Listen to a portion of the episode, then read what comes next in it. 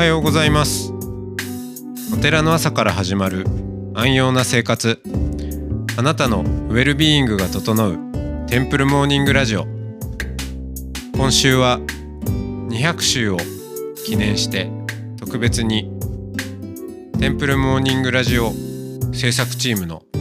松本翔慶と遠藤拓也がいろいろ語ります。トークの後は音の巡礼コーナー。全国各地のお坊さんのフレッシュなお経を日替わりでお届けします。このラジオはノートマガジン松本商家の北条庵よりお送りします。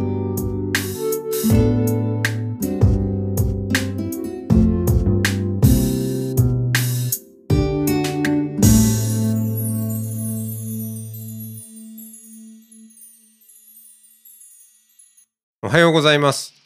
おはようございます。はい。えー今回の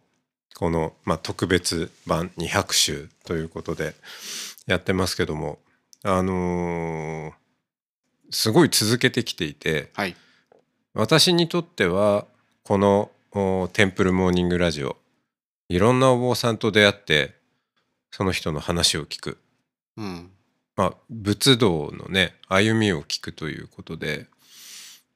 なんかこう仏教を学ぶっていうことはまあ確かに教えお釈迦様の教えを、えーまあ、本で読むこともそうだろうしなんかね、えーセミナーとか、えーいろんな講義を聞いたりもあると思います。でもやっぱり、えーこの仏教の伝統の中でもこう師匠から弟子へとかこの人から人へえー伝わっていくっていうことがすごく大切にされてきてもいますしなんか私にとってはこのまあラジオの中身自体はそんなにその固いくね、えー仏教のこう専門用語を使って教義を聞くとかではないんだけれどもそれこそお中身というよりも声とかうん。その人となりからこう何かいろんなものを受け取ってるなと思っていて私にとってはこう仏教があーに触れていく学んでいく、えー自分自身の仏道であるっていうふうにこう感じていてすごいありがたい時間なんですよね。うん。で、まあ、そのそうそう、まあ、ちょっとこう自分の、えー表現で言うと、うん。まあ、そうやってこう毛穴から染み込んでくるっていうんですかね、えーような仏教のあり方をアンビエントブッディズムであると、うん。えーあのブライアン・イーノのうん。アンビエントミュージックからあはいの、借りてきてるんですけど、はい。まあ、環境音楽っていうかうん私としてはフード音楽と、うん。えーフードに根ざした音楽っていうんですかね、うんまあそういううーこうものかなと思っていて、うんあのだから、まあ、それで言うと遠藤さんのうん。こうモチベーションっていうんですかね、ここのお音この音源に関わっている、まあ、特にそのお寺のアンビエンスというか、うん。スタジオ収録じゃないですからね、うん。その空気感丸ごと届けたいっていう、うん。まあライブのお寺のうん生の音っていうか、うん。まあそこをずっと聞き続けている遠藤さんのなんかどんなうん。モチベーションで、何が楽楽しいというのか続ける、えーこう原動力になっているんですか？うん。あのー私はね、その、そういう意味で言うと、仏教っていうよりは、うんお寺文化なんですよね。はいはいあの、なんというか、その、自分が興味が深いというか、うんうん。だからなんかそのもちろんね仏教のこともいろいろこれをね編集しながら聞くことで耳に入ってきてあなるほどとかそうだなとか感じるところがあるんですけどそもそものなんか自分のそのなんというか興味の対象っていうのはお寺文化かなっていうふうに思うんですよね。うん。そういうふうにしてみるとまあこの、えー毎週ね違うお坊さんが出演してくれてでその中でこういろいろと聞くじゃないですか。うんうん、でお寺の中のこととか自分がそうですねこの,、ね、あの修行に行った時のこととか、まあ、そういう、まあ、文化と言ってはいけないのかもしれないんですけれども私としてはそういうものを全てまとめてこうお寺文化としてこう見ている。うん、でその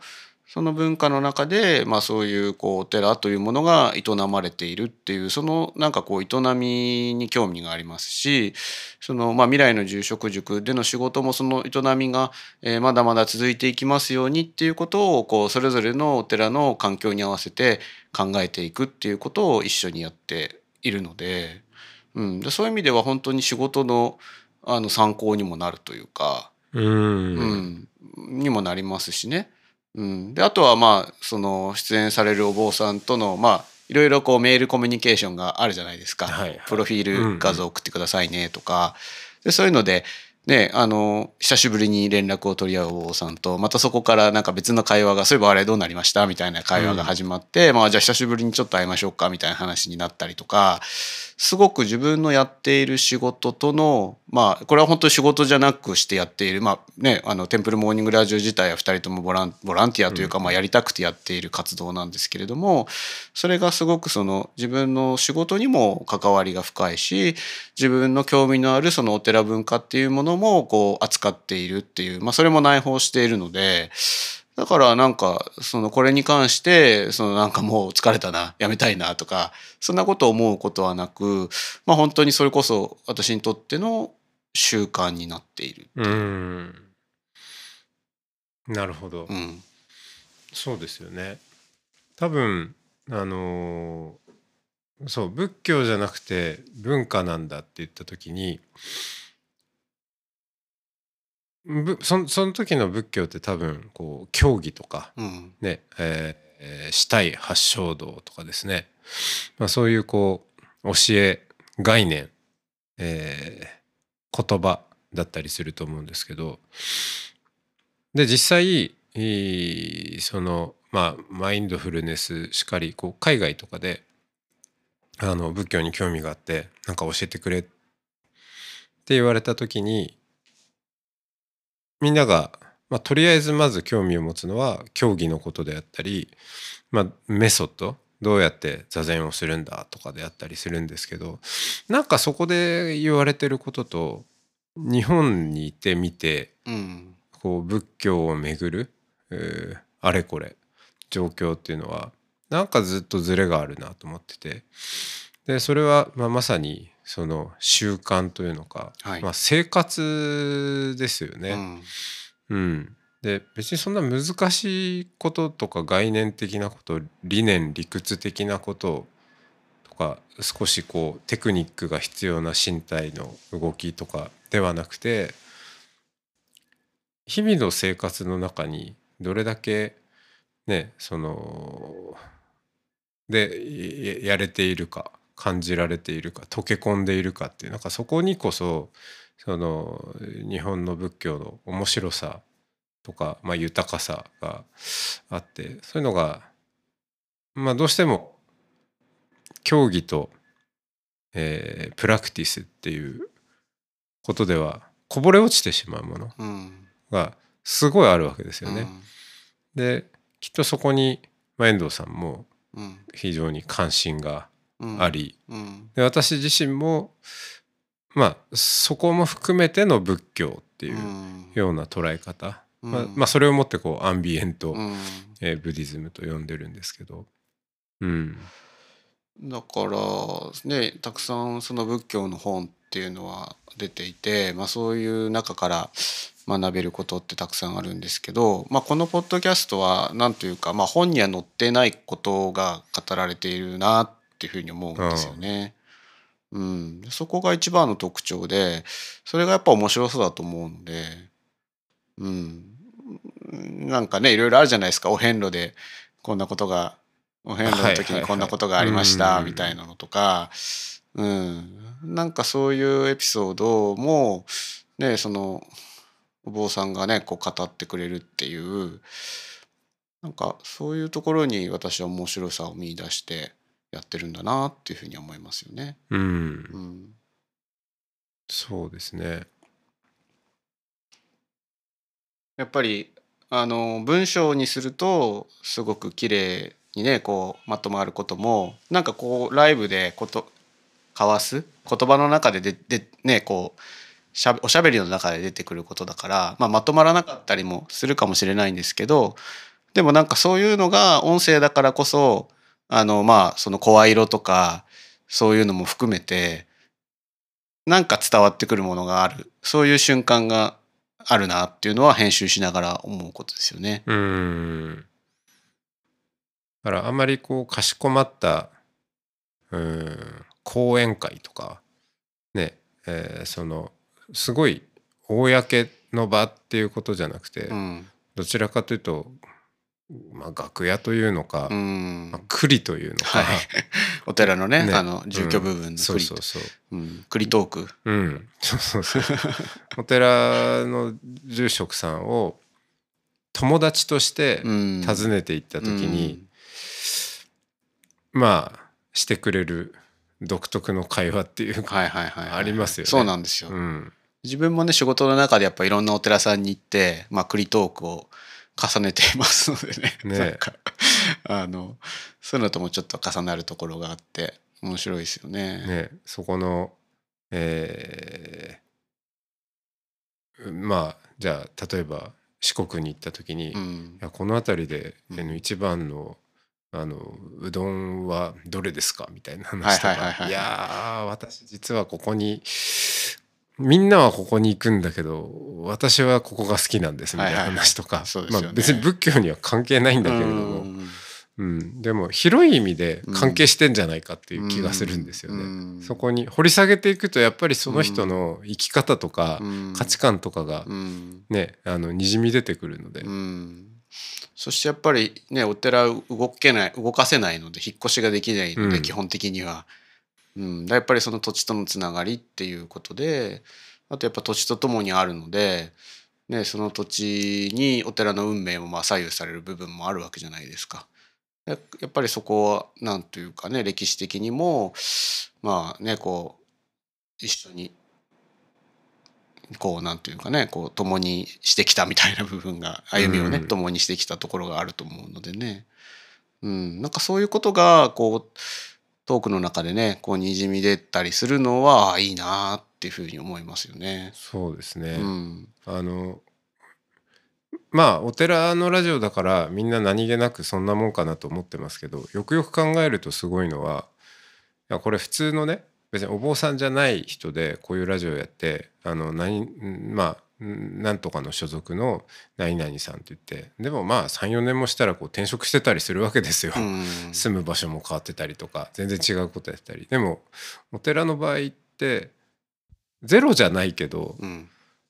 本当に変わらないですよね、うん。えーそこのまあ副住職が住職になったりとかはありますけど、うん。そうあのほほとんど変えなくても再放送が成立してしまうみたいな。の もやっぱこれはあのお寺のラジオならではかなと思いますよね。そうですよね。今ね各週であの再放送をね、うん。するようになってうん。ますもんね。今だからそうそうまあもちろんねその人その方にとっては今とその時は違うんだっていう思いがねあるっていうのもお聞きしますけれども、いや今聞いても全然面白いんですけどっていうふうにね、うん。こっちとしては思うので、うん、まあそれで待ってねまあ長くもなってきたのでね過去のものを聞いていただきたいという思いもあってちょっとその各週で再放送してるんですけれども、ね。うん、そうですね。そのほら映画の「ファンシーダンス」はい。まあそれ自体も古いんですけど、うんいやあれ今見るとやっぱみんな衣装とかあのなんかバブリーな、はいはいね、あの時代のだったりするけどお坊さんだけ何も変わってないんですよね。あの寒いで坊主なんで、はい。そう。お坊さんだけファッションが変わらないから、うん。まあある意味色あせないっちゃ色あせなくて、うん。そこがまあ時空を超えていく感じっていうのは面白いですよね。うんでさっきその風土的っていう言葉も出ましたけどやっぱりね風土も含むじゃないですか、それぞれのねお寺であったりまあお寺がなかったとしてもそのお坊さんのねそれまでのそのいる土地だったり、うん、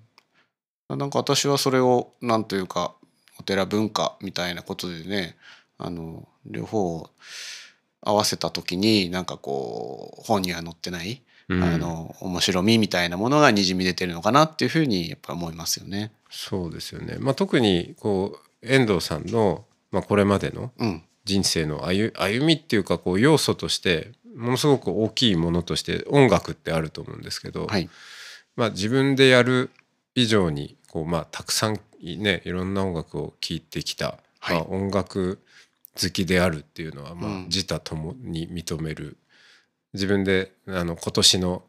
えー10曲。10曲。を 毎年ね。毎年、はい、選んでますね。えーえー編編纂してみたりとか、えーして。で、まあ、そういうふうに耳耳をねうん育ててきたというか、うん。うん。でその耳でお経だったり、うん。お坊さんのし話だったり、うん。まあ、そのおサウンドスケープ、うん。えーお寺の環境音だったはいりっていうものが非常に興味深いものに聞こえているっていうのがまた、うん。まあ、うん、面白さと可能性を感じますよねなんかね。そうですね。だからそのポッドキャストの編集をやるまではねそんなに自分も音をまさか編集するとはみたいな、うん。そういうスキルも全然なかったのであの友人のその「黄昏の音楽会を」の PA をいつもやってくれているあのエンジニアサウンドエンジニアの友人に教えてもらってそれでこうやってるんですよね。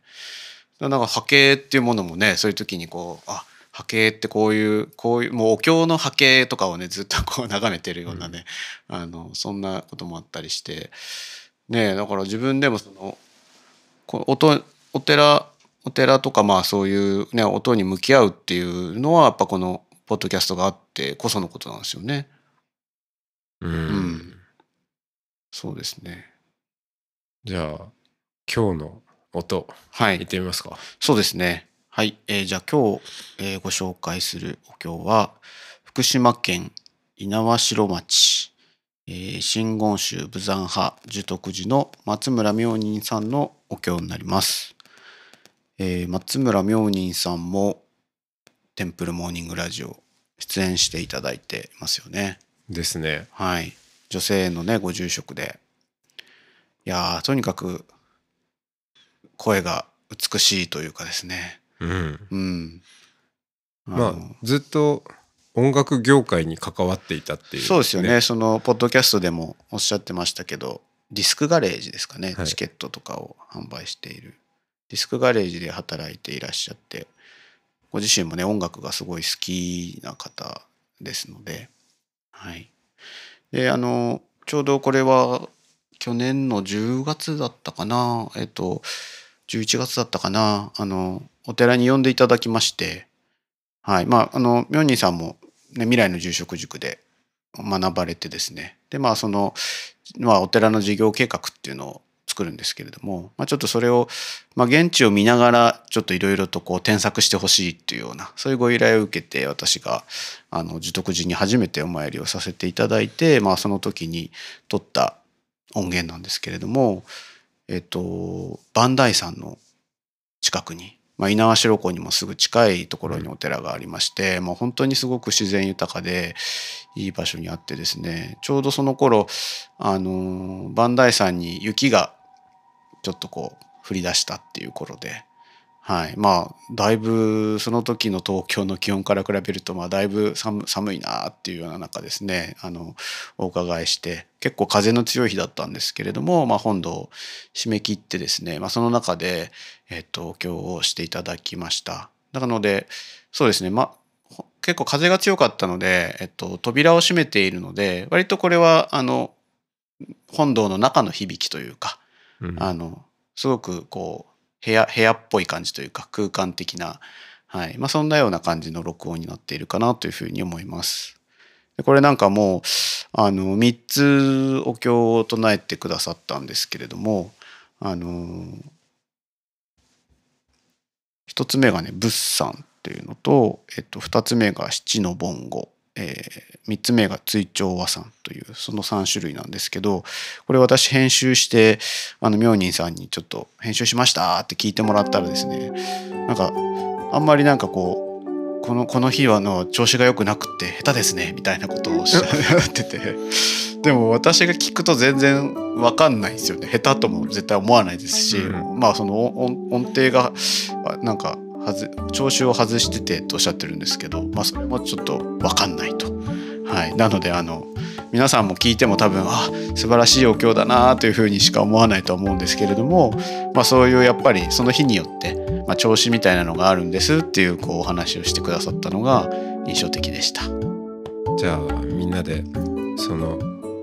磐梯山に雪がちらつく、ね。寒い本堂で、はい、はい、タカタとねとうん鳴らすんですよ風が。はいはいそのお風景を思いながら聞いてみましょう。はい、